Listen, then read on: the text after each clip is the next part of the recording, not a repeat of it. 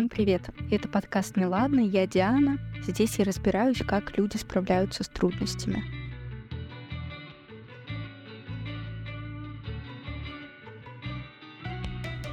Инженер, менеджер, преподавательница — вот герои первого сезона.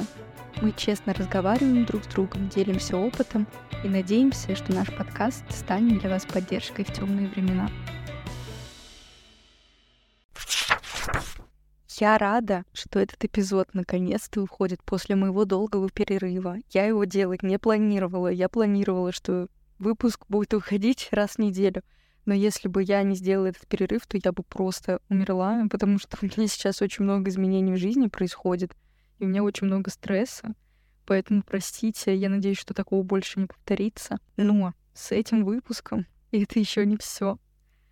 Потому что когда я монтировала все это, я послушала, что я говорю, и я очень сильно кринжанула, и даже хотела перезаписать некоторые моменты с разрешения героя нашего, но я поняла, что, похоже, нужно просто вырезать это все и вернуть эту тему в кабинет психолога. Поэтому некоторые части того, что я говорю, я вырежу. Но тем не менее, я считаю важным все-таки, чтобы этот эпизод вышел, потому что здесь есть очень много важных мыслей от героя выпуска Артема. Поэтому давайте начинать. Мы с Артемом познакомились в подростковом возрасте, и, конечно, мы оба в это время были в протесте, и поэтому очень интересно поговорить сегодня об отношениях с родителями с позиции взрослых людей. Мы это сегодня делаем впервые. Всем привет, меня зовут Артем. В данный момент я живу во Франции, на Лазурном берегу. Переехал по причине работы еще в декабре 21 И пока нахожусь тут. Возвращаться не собираюсь. Сказал, что не собираешься возвращаться, как будто сейчас будет куча вопросов, когда ты вернешься обратно. Но мне, кстати, задают такие вопросы. Такие вопросы и не только друзья, но и семья. У меня есть брат средний и младшая сестренка. У нас с братом 10 лет разница, с сестренкой 20. Это получается, у меня 25, а сестренке 5, и она спрашивает каждый раз, Тёма, когда ты вернешься? Приедешь ли на день рождения, на Новый год? Или просто? Я ей каждый раз объясняю, что Ариша, прости, к сожалению, пока не смогу поехать. Так все начинается с такой грустной ноты, но вообще, правда, на самом деле очень грустно. Ну, у меня с племянником примерно такая же ситуация. Она наоборот, она каждый раз теперь со мной бонжур здоровается. Ребенку пять лет. И не знаю откуда, но у нее в голове сидит мысль, что она хочет переехать в Китай. О, это очень круто. Но я, кстати, в детстве тоже хотела за границу почему-то переехать. Я не знаю почему. Ну как, переехала? Да, да, переехала. Ну, я, можно сказать, вернулась на историческую родину, потому что у меня бабушка из Казахстана. Но я не знаю, я не уверена, что я могу жить где-то, кроме России, на самом деле. Я прям очень хочу назад. А, вот, да, про, про тему-то мы с тобой немножечко не о том начали. Ты захотел поговорить о детско-родительских отношениях, если это прям так заумно да, говорить. Это очень интересно, потому что недавно мне взорвало мозг одна мысль, что родители — это первые люди, которых мы встречаем в жизни, и это первые люди, с которыми мы вообще взаимодействуем, и от них мы учимся взаимодействовать с другими людьми. Это все, конечно, очень банально, но я почему-то об этом никогда не задумывалась до того, как мне это не сказали, и мне это взорвало мозг. Но на самом деле мне нечего особо сказать, то, что у меня отношений с родителями нет. Мою маму лишили родительских прав, когда мне было 10, и мы с ней примерно плюс-минус два года с этих пор не общаемся. Ну и папа у меня умер тоже очень рано, я была маленькая, и поэтому как бы каких-то таких тоже полноценных отношений не успела у меня сложиться.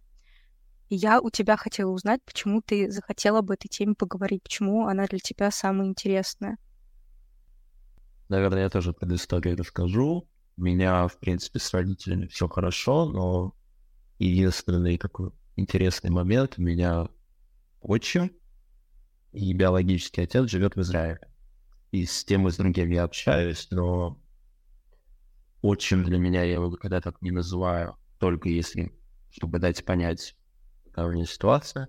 Я его всегда называю папой, а биологический отец, он для меня пахан. У меня есть пахан и папа. Поговорить я хотел. Мне кажется, вот эта тема отцы и дети, родители и дети — это основополагающая вещь в развитии человека. В школе, в институте, и на работе, и в отношениях, и, в принципе, во всей взрослой жизни. И все разговоры с психологами, они всегда проходят через эту тему, потому что, ну, как ты правильно сказал, родители — это первые люди, с кем мы начинаем взаимодействовать в этом мире, которые нас обучают, как надо взаимодействовать в этом мире.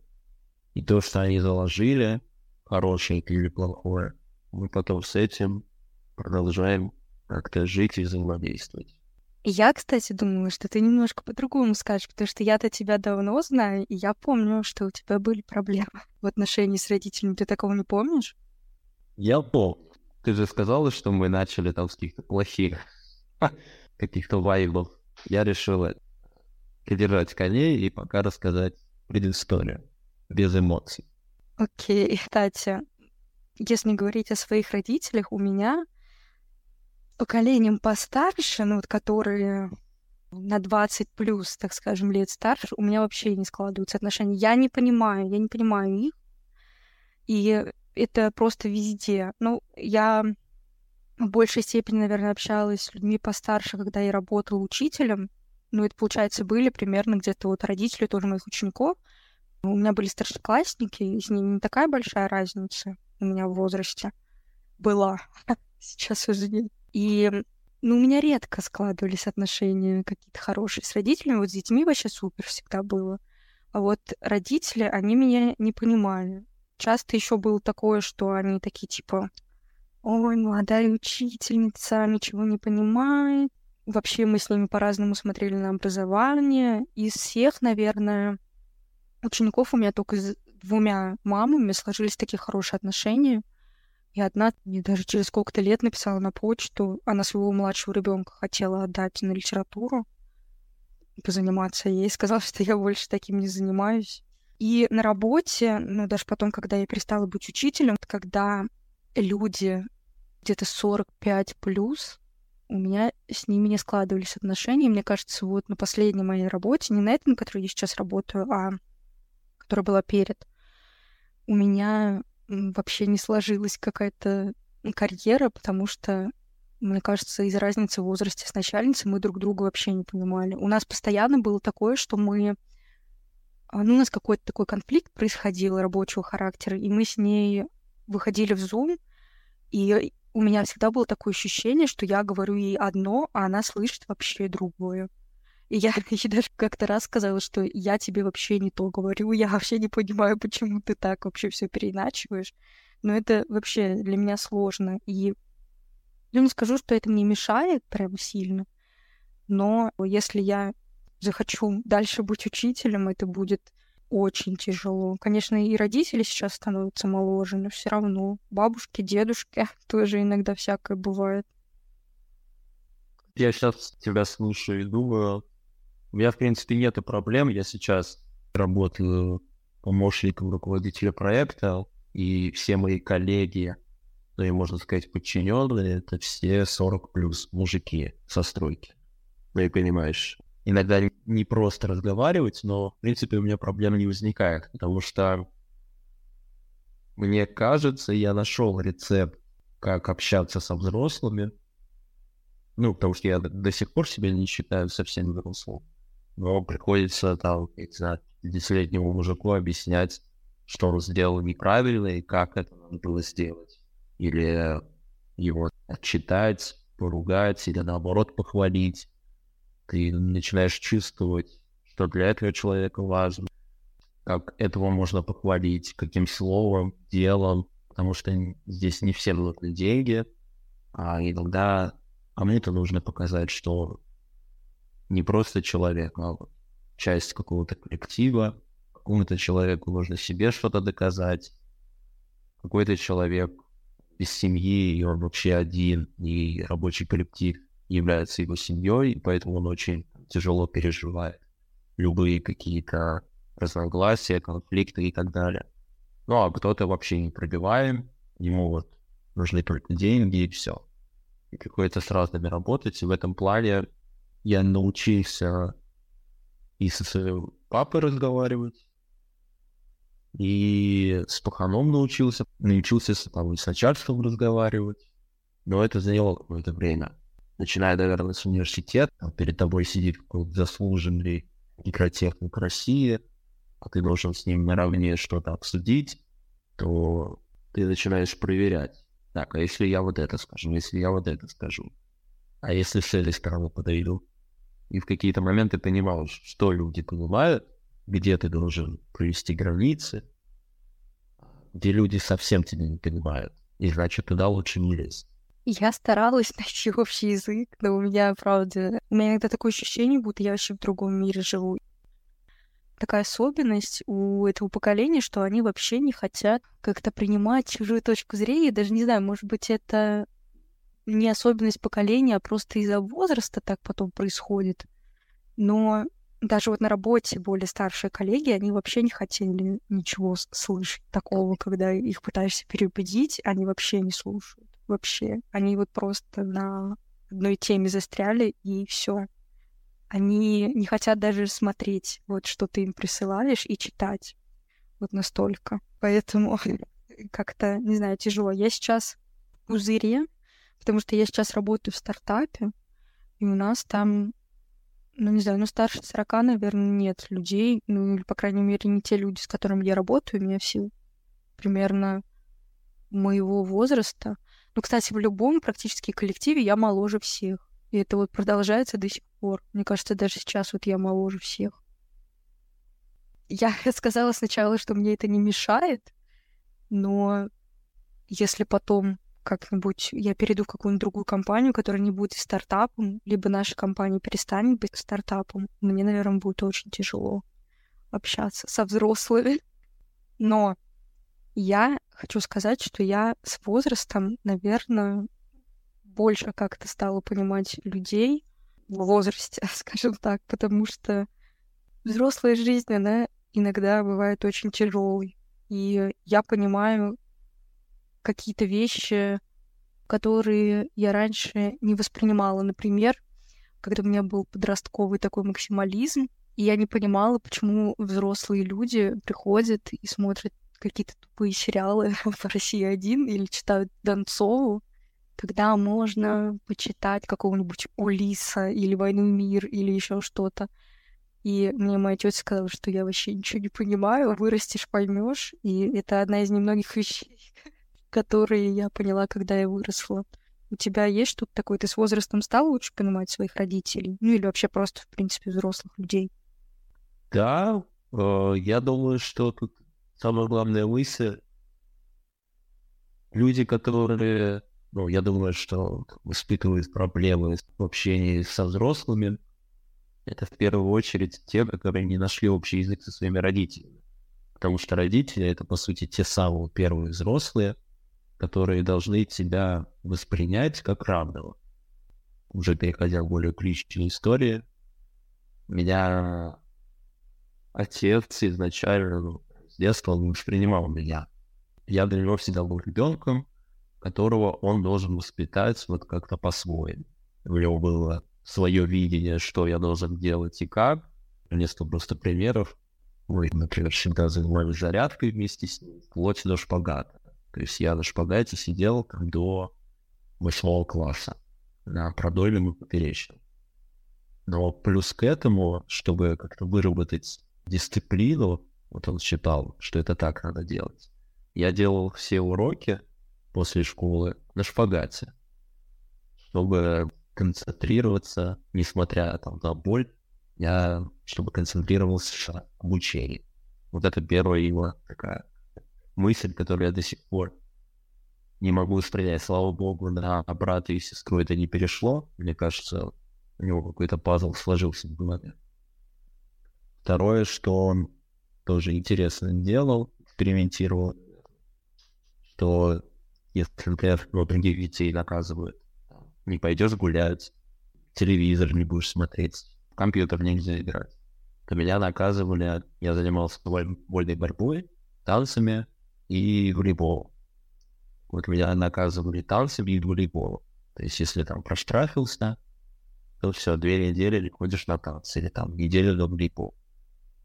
И к чему я это все веду, что для того, чтобы стать равным, мне пришлось уехать из дома в 17 лет, когда я поступил в университет. Я выбрал университет не потому, что всегда хотел быть инженером, строителем и так далее, а потому что общагу давали. В 17 лет сразу же туда с распространенными объятиями переехал. И вот только спустя несколько лет обучения в университете мы с папой как-то сели, о чем-то там поговорили, тогда он, наверное, понял, что я стал для него раб. И поэтому, наверное, первая задача любого ребенка, который хочет как-то наладить отношения со взрослым, это просто привести вот этот вот разговор к двум равным людям. Не отец или там мать и сын или дочь, а два взрослых человека, которые могут обсудить любую тему. И тогда через дискуссию, какие-то развитие мыслей, родители начинают понимать, что да, это их ребенок, взрослеет, и он становится частью взрослого мира, и с ним надо вести по-другому. Кстати, это правда, это очень интересная мысль. Ты сказал, что если нет отношений с родителями, то не получается выстроить отношения со старшим поколением. Я просто думаю об этом, и на мой случай, по крайней мере, это очень похоже. Но я, кстати говоря, я лет в 20, наверное, 18 пыталась как-то построить отношения с мамой, но, о, господи, это, это очень тяжело, потому что у меня мама, ну, очень сложный человек, она очень инфантильная.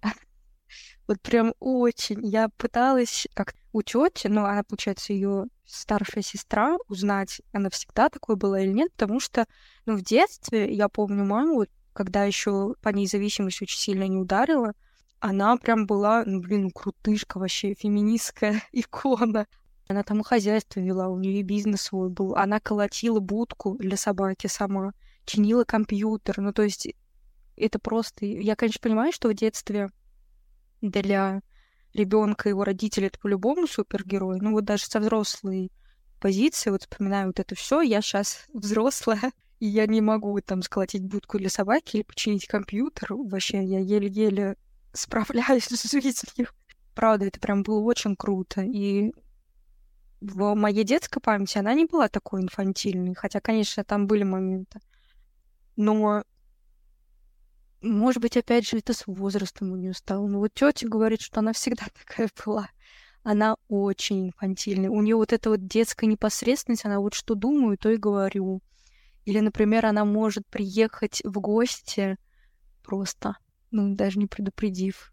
У нее несколько раз такое было. А потом, если еще тебя не окажется дома, то она может как-то обидеться или еще что-то пожаловаться брату, например, ну, у меня старший брат, ему, или она там жаловалась мне на жену брата, что они там что-то не так ей сделали, а мне это вообще не интересно. Это прям очень тяжело было. И это не походило вот как раз на отношения детско-родительские, потому что в любом случае, даже если ты потом становишься взрослым, да, у вас две позиции, взрослый и взрослый со своим родителем, но все равно в любом случае родитель должен быть, мне не нравится слово, но, скажем так, должен быть как-то умнее, мудрее, да, каким-то таким наставником должен быть, а здесь это не получалось, это прям очень тяжело было.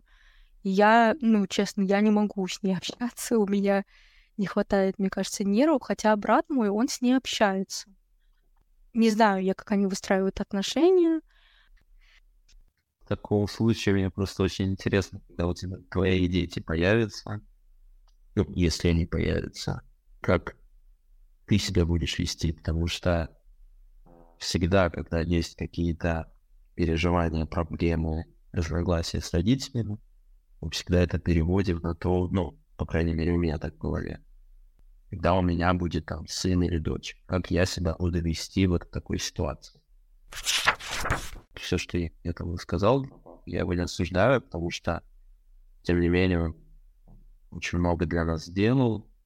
Вся семья, по сути, сидела у него на шее, пока он там пытался где-то заработать. У меня четыре года я болел ангиной очень сильно, и у меня было осложнение на колене. И мои колени были в состоянии 90 градусов. И они никуда не разгибались, не сгибались. И врачи могли помочь и так далее. Все, готовьтесь, инвалидную коляску. Но папа не поверил, а они с мамой только начали встречаться. И он, будучи, по сути, абсолютно там чужим человеком мне, взял меня в свои руки, маме с бабушкой сказал, так, все, идите гулять. Два-три раза в неделю он к нам приезжал и занимался со мной как раз вот этой вот зарядкой. Поэтому, в принципе, все мои боли, крики и так далее, он, наверное, пропускал мимо ушей. Я вот даже не знаю, смог бы я так сделать.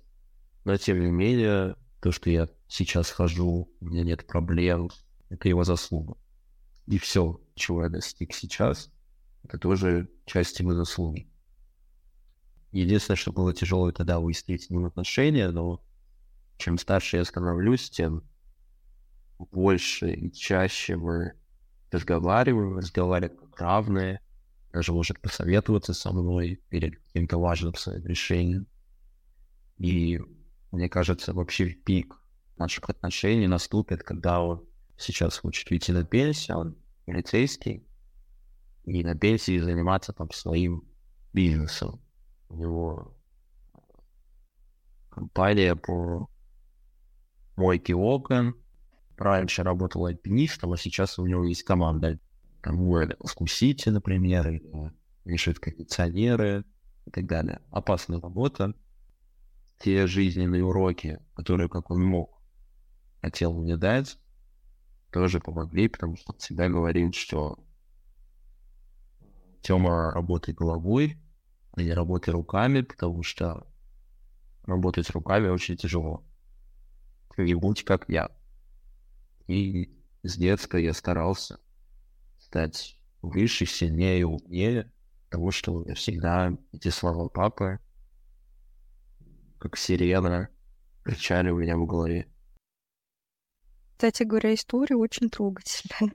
Я на каждом выпуске подкаста один раз минимум плачу. Всегда. На пилотном тоже я отслушивала, я вырезала, как я заплакала от истории. Вот. Я хожу к психологу. Я выросла вообще очень какой-то забитой. Я надеюсь, что какую-то хотя бы большую часть получится исправить. Но пока, мне кажется, у тебя все отлично получается. Потому что когда ты позвала меня на подкаст, я думаю, так, Диана, та самая Диана позвала меня на подкаст. Тот самый интроверт, который когда-то меня позвал заниматься танцами вместе и очень как-то стеснялся, что я же помню, ну, как мы там с тобой общались и что-то обсуждали. Мне кажется, ты большой прогресс сделал в своем развитии. Ой, ну танцы это просто, это вообще самое травматичное, что в моей жизни было, потому что это вообще трэш. Это, это правда трэш. Наверное, может быть, все таки в большей степени это танцы виноват, то, какая я выросла. Потому что там, ну, я не знаю, ты мальчик, поэтому у вас не было такого, но на нас вообще трэш как наседали. Это было ужасно. Я потом еще пошла хореографический, и там вообще ужас было в тысячу раз тяжелее и жестче, чем и было просто на танцах.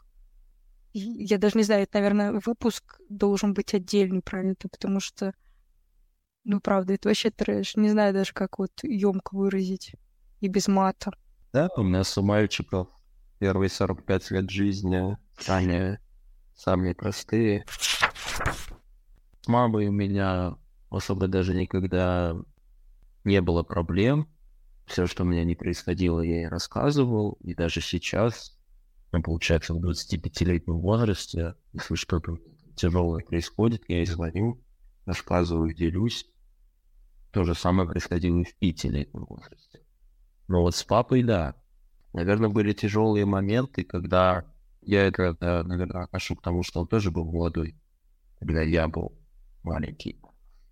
Он, наверное, думал, что ребенок, да, вот он рождается и чуть-чуть подрос, там, например, 5 лет, вот я его впервые увидел, там, 4-5 лет, что он уже все умеет. То есть главное там за ним следить, чтобы он кушал, спал, вовремя домой приходил, а учить его ничего не нужно. И вот именно часть обучения, она очень тяжело происходила. Там любые какие-то мужские дела, там, не знаю, забить гвоздь в стену, повесить полку, что-то там в машине, масло поменять, что-то починить, разобраться в технике. Он почему-то считал, что я вот уже это где-то увидел, учился и так далее. Он со мной обращался не то, что как с равным, а такой, ну, а, а чё, почему ты этого не умеешь? Как ты этого не знаешь? Почему ты не знаешь, что такое отвертка на плюс? Вот я помню очень четко, что мне такое отвертка на плюс. Ну, я принес какую-то отвертку. Она оказалась отвертка на нить. Что ж я принес? Я же за плюс попросил. И вот он тогда кричал, что вот я ничего не знаю, ничего хочу, не изучаю, не помогаю ему и так далее. И лет наверное, в 14 у меня уже произошел какой-то срыв, я на него накричал, и все ему там высказал. Но зато после этого, наверное, у него что-то перемкнуло в голове, и он уже стал меня брать, когда вот на подработке, он мне уже все объяснял. Спокойно, вот это сюда, это сюда, это сюда нужно подключать, здесь надо подключить. Стало легче. Но в детстве с ним в плане обучения очень тяжело было. Мне кажется, вообще вот этот вот навык обучения у старшего поколения он отсутствует. Я не знаю почему. Наверное, мир слишком быстро меняется, и почему-то взрослое поколение не умеет нормально объяснять, обучать. И даже если ты там один раз что-то пропустил, то на второй раз они уже на повышенных тонах общаются. Когда ребенку там 5-10 лет. И он, конечно, не сможет с первого раза что-то сделать, особенно что-то тяжелое. Но я вот для себя вывел это и всегда даже при общении с детьми, а еще больше при общении со взрослыми, ведь со взрослыми тоже так. Если ты, дай бог, едешь в зону, где они ничего не понимают, и пытаешься им что-то объяснить, они сами от себя злятся, что у них ничего не получается. И ты их успокаиваешь, и второй раз объясняешь, что все нормально. Ты не глупый, у тебя что-то не получилось, не переживай. Я сейчас еще раз объясню, пройдем еще раз. То есть вот этому навыку обучения взрослых точно нужно учить, и, наверное, наша задача научить взрослого поколения вот этому навыку обучения. Ну, ты сейчас рассказываешь, я тоже вспоминаю, у меня тоже ну, примерно так же было.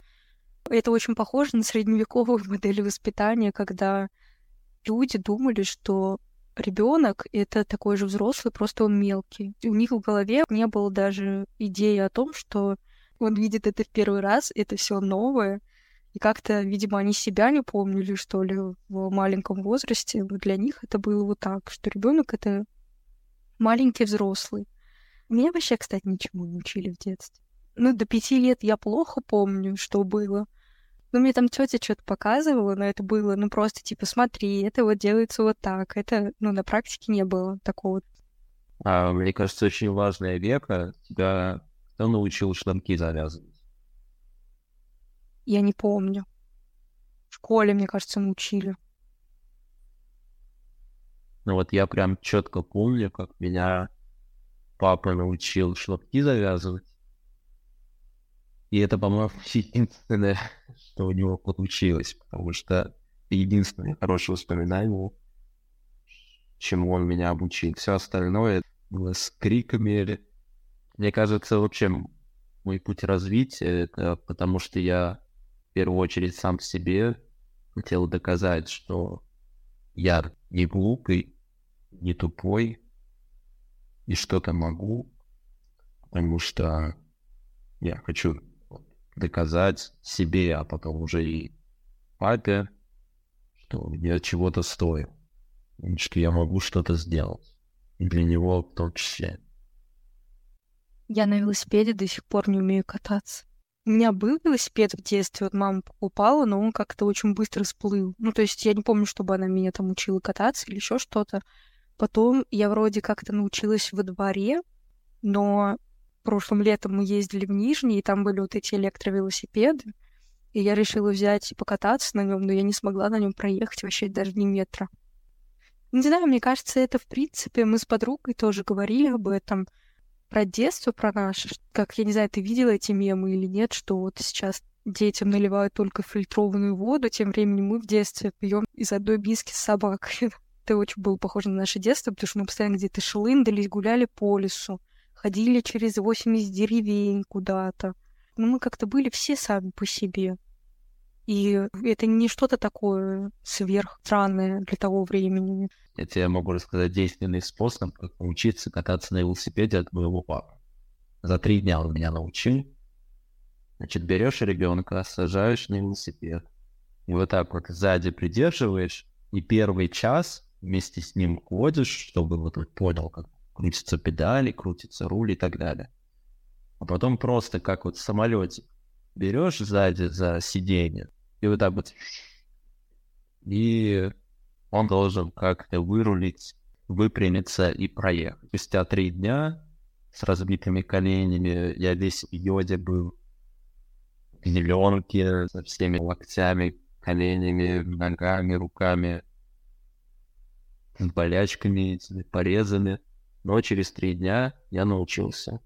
И еще одна история про воду, то, что пили.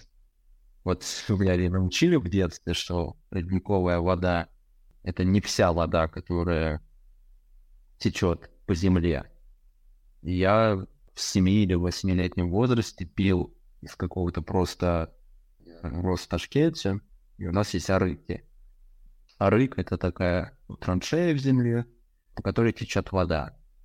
У нас на даче куча этих арыков, потому что он используется для ирригации, ну, то есть для полива я в своей детской голове, думая, что это родниковая вода, из нее всегда пил. Потом меня лямбли нашли. И я потом от них избавился.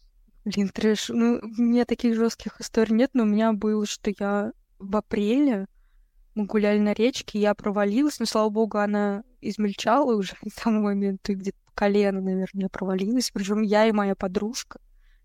А еще самая прикольная моя история из детства, это как нас чуть корова не забодала. Мы пошли встречать маму подружки на остановку, а у нас там в деревне, я не знаю, ты не был, да, в деревне у меня? Ты не был вроде. Ну, у нас там в деревне, в общем, остановка одна из... Она прям у поля. Сейчас там застроили дачами вроде, но тогда это было прям чистое поле и лес. И постоянно там пасутся коровы, они даже ну, редко когда привязаны, ну, в общем, деревня. И тогда к нам переехал какой-то дедушка такой новый, он до этого не жил у нас в деревне. Его коровы были вообще какие-то бешеные, он постоянно их терял. Мы шли на остановку, увидели одну корову, она там стояла привязанная. Ну, такие, ну, корова и корова, ладно. Пошли, Мои подружки пошли через дорогу смотреть расписание другого автобуса, я стояла через эту дорогу. И я вижу, что просто, я не знаю, как в замедленной съемке бежит вот эта корова на них. Я им кричу, что, девчонки, давайте оттуда сваливайте, потому что на вас бежит корова. Они подумали, что я над ними прикалываюсь и говорю про другую корову, которую мы видели привязанной, они мне не поверили. Ну и потом, в общем, бежали мы все от этой коровы. Еще у меня подружка провалилась ногой в какую-то яму. Ну, в общем, это вот было наше детство с коровами, с какими-то козами. Но таких вот ужасных историй с какими-то болезнями не было, слава богу. А как ты считаешь, как отношения с родителями повлияли на твою жизнь? Я думаю, что все мое развитие, все мои мысли, которые у меня возникают в голове, это все из детского, это все из каких-то детских страхов, желаний, каких-то задач, что-то там доказать себе, другим. У меня девушка в Москве, будущая жена. Я уже предложение сделал. Пока я отдыхала и все это монтировала сто лет, Артем уже женился. Вы можете написать поздравления в нашем телеграм-канале. И я уже ребятам отправила свое сообщение с поздравлениями, но и хочу здесь сказать, ребята, поздравляю вас, живите долго и счастливо в любви и гармонии. Я только недавно понял, что, что по сути твой партнер это единственный человек в жизни, которого ты выбираешь.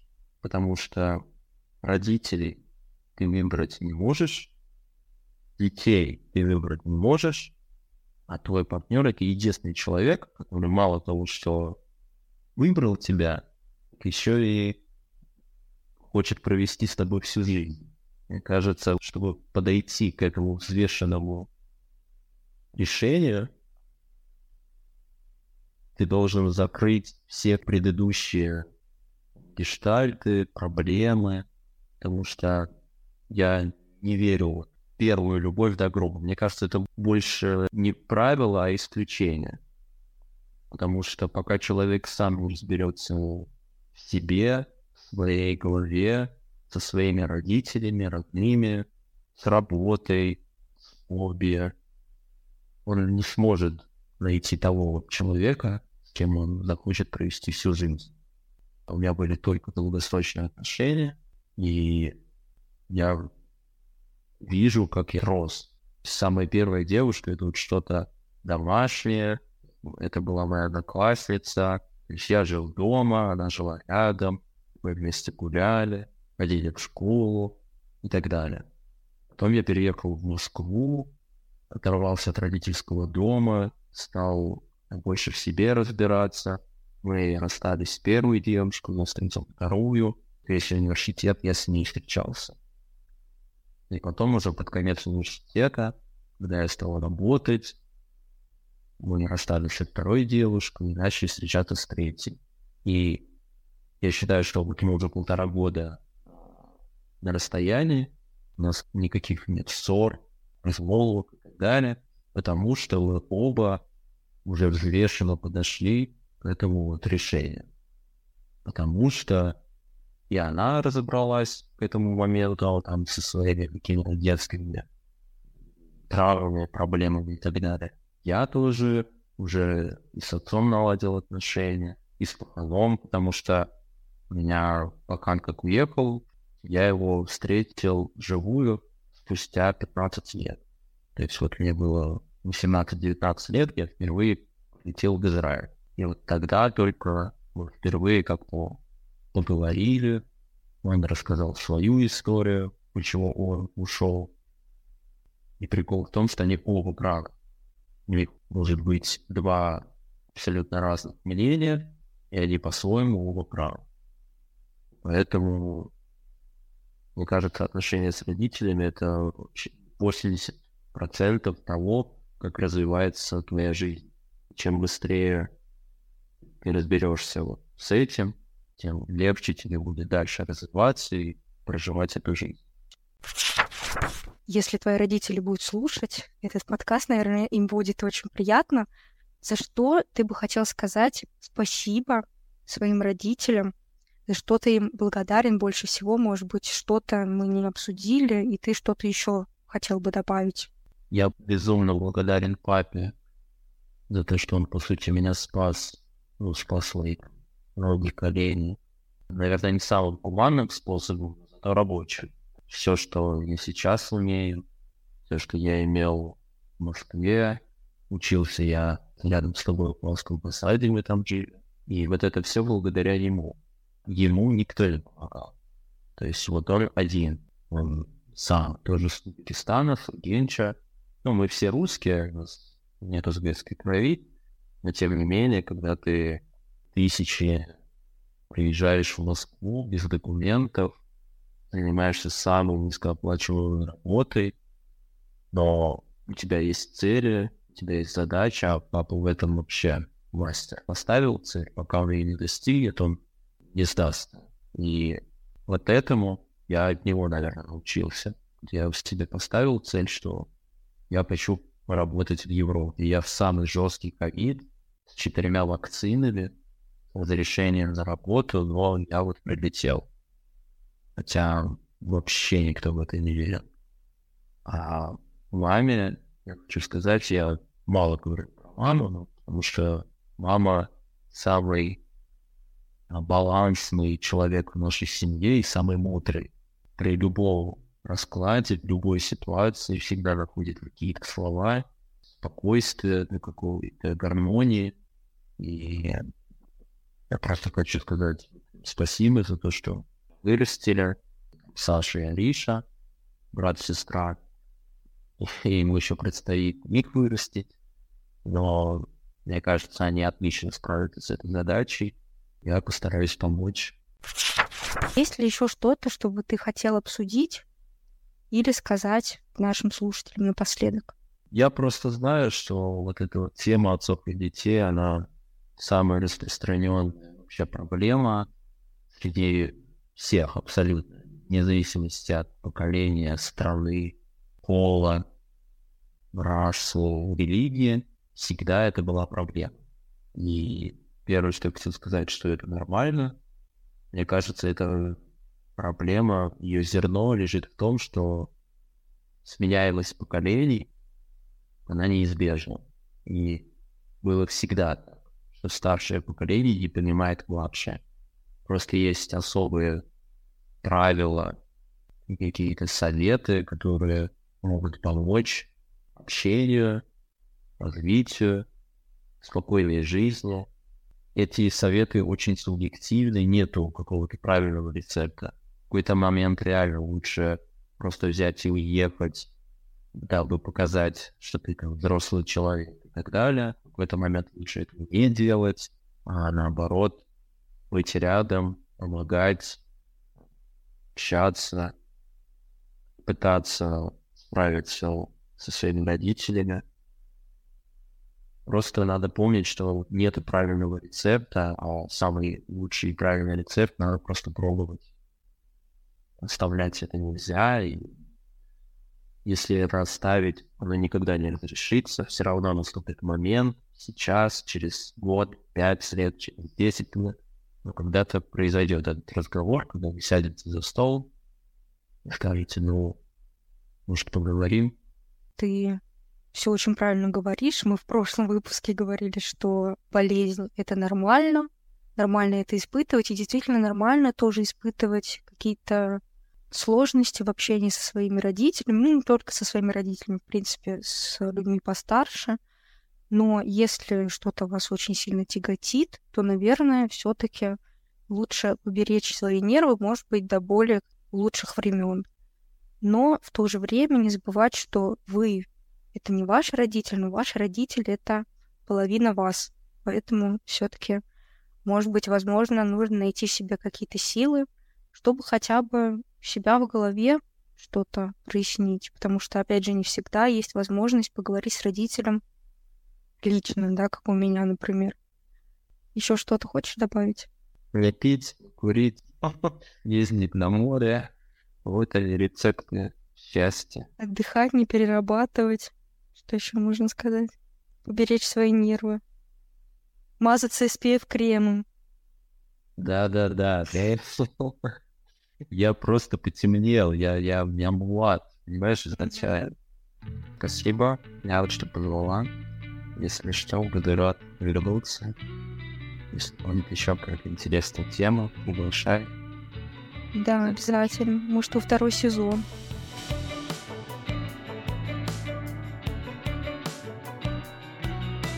Спасибо, что слушали нас на всех доступных подкаст-платформах. Мы с вами услышимся, надеюсь, уже на этой неделе. Пока.